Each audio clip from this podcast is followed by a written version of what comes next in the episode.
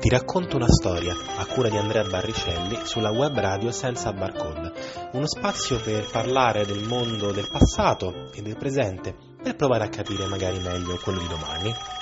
Ogni martedì alle 11. Che c'è? Dimmi un po'? Sì, sì, eh, ho detto no? Sì, dai, sto registrando, fammi, fammi andare. Sì, martedì alle 11, ok? Ciao, ciao, ciao, ciao, ciao. Buongiorno a tutti, sono Andrea Barricelli e vi do il bentornati al nostro consueto appuntamento settimanale con Ti racconto una storia, in questo martedì 22 febbraio 2022 sulla web radio senza barcode. Allora, un paio di settimane fa ci siamo occupati di Edoardo III, uno dei sovrani più longevi della storia inglese, che seppe trasformare il suo paese in una delle principali potenze militari dell'epoca, dando inizio alla secolare guerra dei cent'anni contro la Francia. Oggi facciamo un altro salto temporale mi è stato riferito che alcuni podcast erano un po' più deboli di altri, quindi tento di recuperare trattando figure più interessanti, e ci occupiamo di Enrico V, vissuto oltre un secolo e mezzo dopo Edoardo III, ma che in qualche modo ne completò l'opera, legando a sua volta il suo nome al conflitto contro la Francia e del quale ci è stato tramandato un eccellente ricordo dall'opera di William Shakespeare. Come vedremo, tale ricordo non è sempre veritiero, nel senso che parliamo sicuramente di un grande sovrano, ma a tratti eh, gli eventi storici di cui parleremo non ci offrono esattamente la figura di un uomo magnanimo, ecco, diciamo così. Enrico nasce al castello di Monmouth, in Galles, in una data che non conosciamo con assoluta precisione, ma da individuare probabilmente fra il 16 settembre 1386 ed il 9 agosto 1387. È il figlio del futuro re Enrico IV, all'epoca della nascita non lo è ancora, e di Maria di Bohun, quando ha 11 o 12 anni, nel 1398, il padre viene esiliato per ordine di re Riccardo II, che tuttavia prende il piccolo a ben volere e lo accoglie sotto la sua ala protettrice. L'anno successivo, in compenso, una rivolta depone Riccardo II e porta al trono proprio il padre, che indossa la corona col nome di Enrico IV. Il piccolo Enrico, dal canto suo, viene nominato principe di Galles e duca di Lancaster. Enrico dimostra già dall'adolescenza notevoli doti militari, che lo portano ad appena 16 anni a comandare una rilevante parte delle forze inglesi. Nel 1403, nel corso di una battaglia contro il ribelle Henry Percy a Shrewsbury, Enrico viene ferito al volto da una freccia e rischia seriamente la morte, ma riesce a sopravvivere anche grazie al medico reale John Bradmore, che usa del miele come antisettico e riesce ad estrarre la freccia senza causare ulteriori danni, usando peraltro anche dell'alcol per disinfettare ulteriormente le ferite. Ovviamente a Enrico rimarranno cicatrici sul volto per sempre a ricordargli l'esperienza, ma per l'epoca il fatto che sopravviva è già piuttosto considerevole. Da notare che Bradmore successivamente redigerà uno dei primi trattati di chirurgia della storia europea. Gli anni successivi vedono Edoardo, Enrico scusate, occupato sempre in battaglia contro forze ribelli gallesi, ma già dal 1408, a causa della malattia del padre, inizia a assumere via via sempre più funzioni governative, fino di fatto a prendere il controllo del paese nel 1410. Da notare che nella sua scalata al potere Enrico viene aiutato dall'amico John Oldcastle, che fungerà da ispirazione per il celebre personaggio shakespeariano Falstaff. Il padre di Enrico, tuttavia, non prende particolarmente bene l'intraprendenza del figlio e si arriva a una violenta contesa fra i due, che si risolve nel 1412, quando Enrico di fatto occupa praticamente la città di Londra e viene quindi perdonato, diciamo perdonato, non c'è stata assolutamente alcuna costrizione, no, dal padre. Il 20 marzo 1413 Enrico IV muore ed il 9 aprile successivo a Westminster il nostro viene incoronato re col nome di Enrico V. Il nuovo sovrano innanzitutto esprime l'intenzione di regnare su una nazione unita e scevra dalle frequenti rivolte che avevano caratterizzato gli ultimi decenni, una delle quali, va detto, promossa proprio da lui contro il padre, quindi insomma poteva anche guardarsi allo specchio. Inizia così via via a perdonare nobili ribelli imprigionati prima della sua ascesa al trono e in generale promuove una politica di riconciliazione. Ma i suoi pur nobili tentativi vengono frustrati dalla diffusione in Inghilterra di un'eresia successivamente nota come Lollarda. I Lollardi, ispirati dalle teorie del teologo John Wycliffe, sostengono essenzialmente la superiorità delle scritture rispetto all'interpretazione fattane dagli uomini di Chiesa e in generale denunciano la corruzione di Roma e ne rifiutano l'autorità precostituita.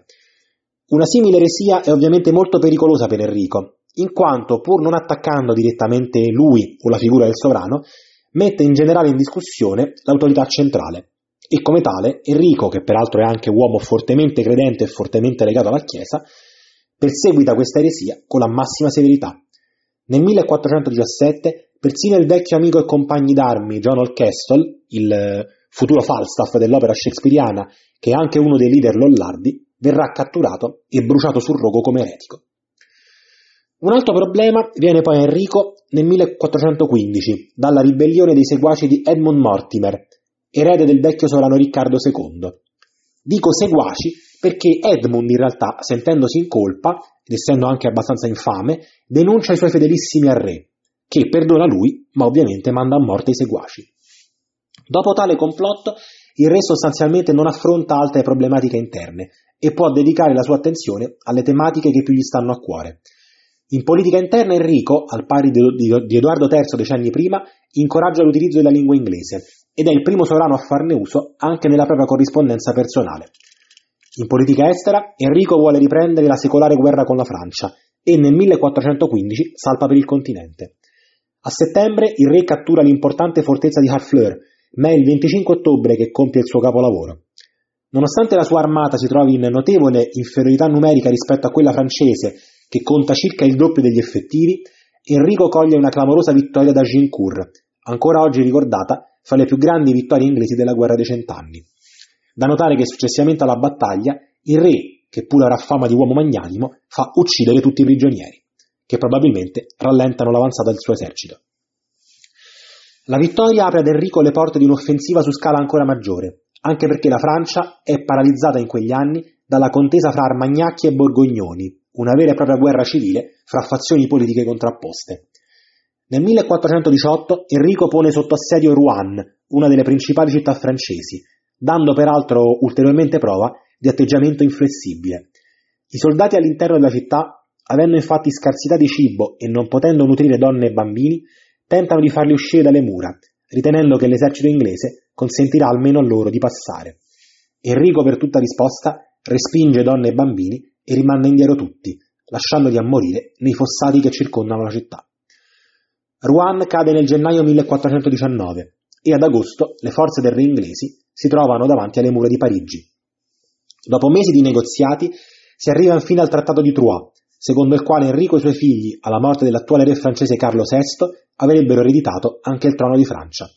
Per suggellare l'accordo, Enrico sposa Caterina di Valois, figlia del re nemico.